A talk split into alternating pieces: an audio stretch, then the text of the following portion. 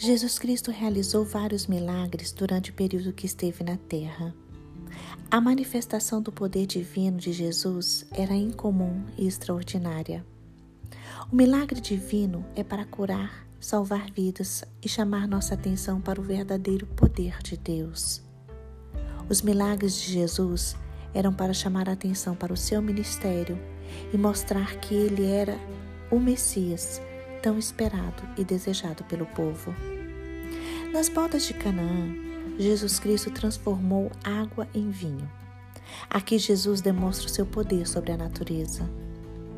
Houve uma ocasião em que Jesus Cristo olhou para o céu, abençoou e houve a multiplicação de cinco pães e dois peixes para alimentar uma multidão faminta e cansada.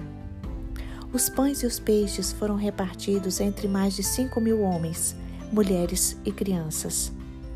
Hoje, Jesus Cristo continua alimentando milhares de pessoas através dos frutos da terra e do mar. Em outra ocasião, Jesus Cristo deixou seus discípulos perplexos quando ele caminhou sobre as águas.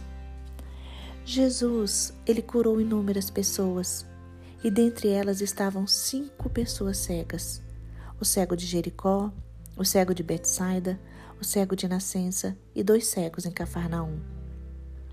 Para Jesus, não importava se as pessoas ficaram sem visão por causa de alguma enfermidade ou se eram cegos de nascença.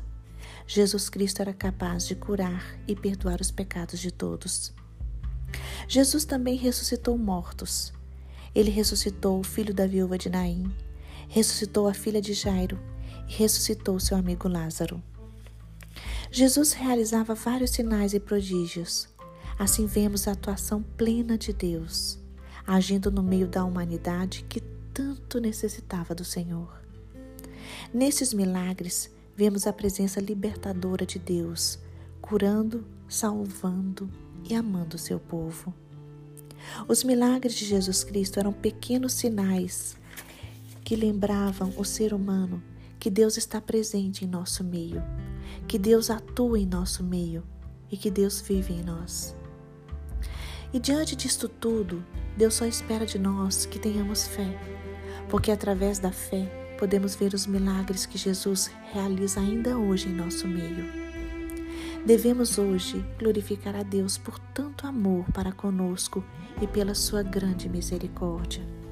Termino com versículos que se encontram em João capítulo 20, versículo 30. Na verdade, Jesus fez diante dos seus discípulos muitos outros sinais que não estão escritos neste livro.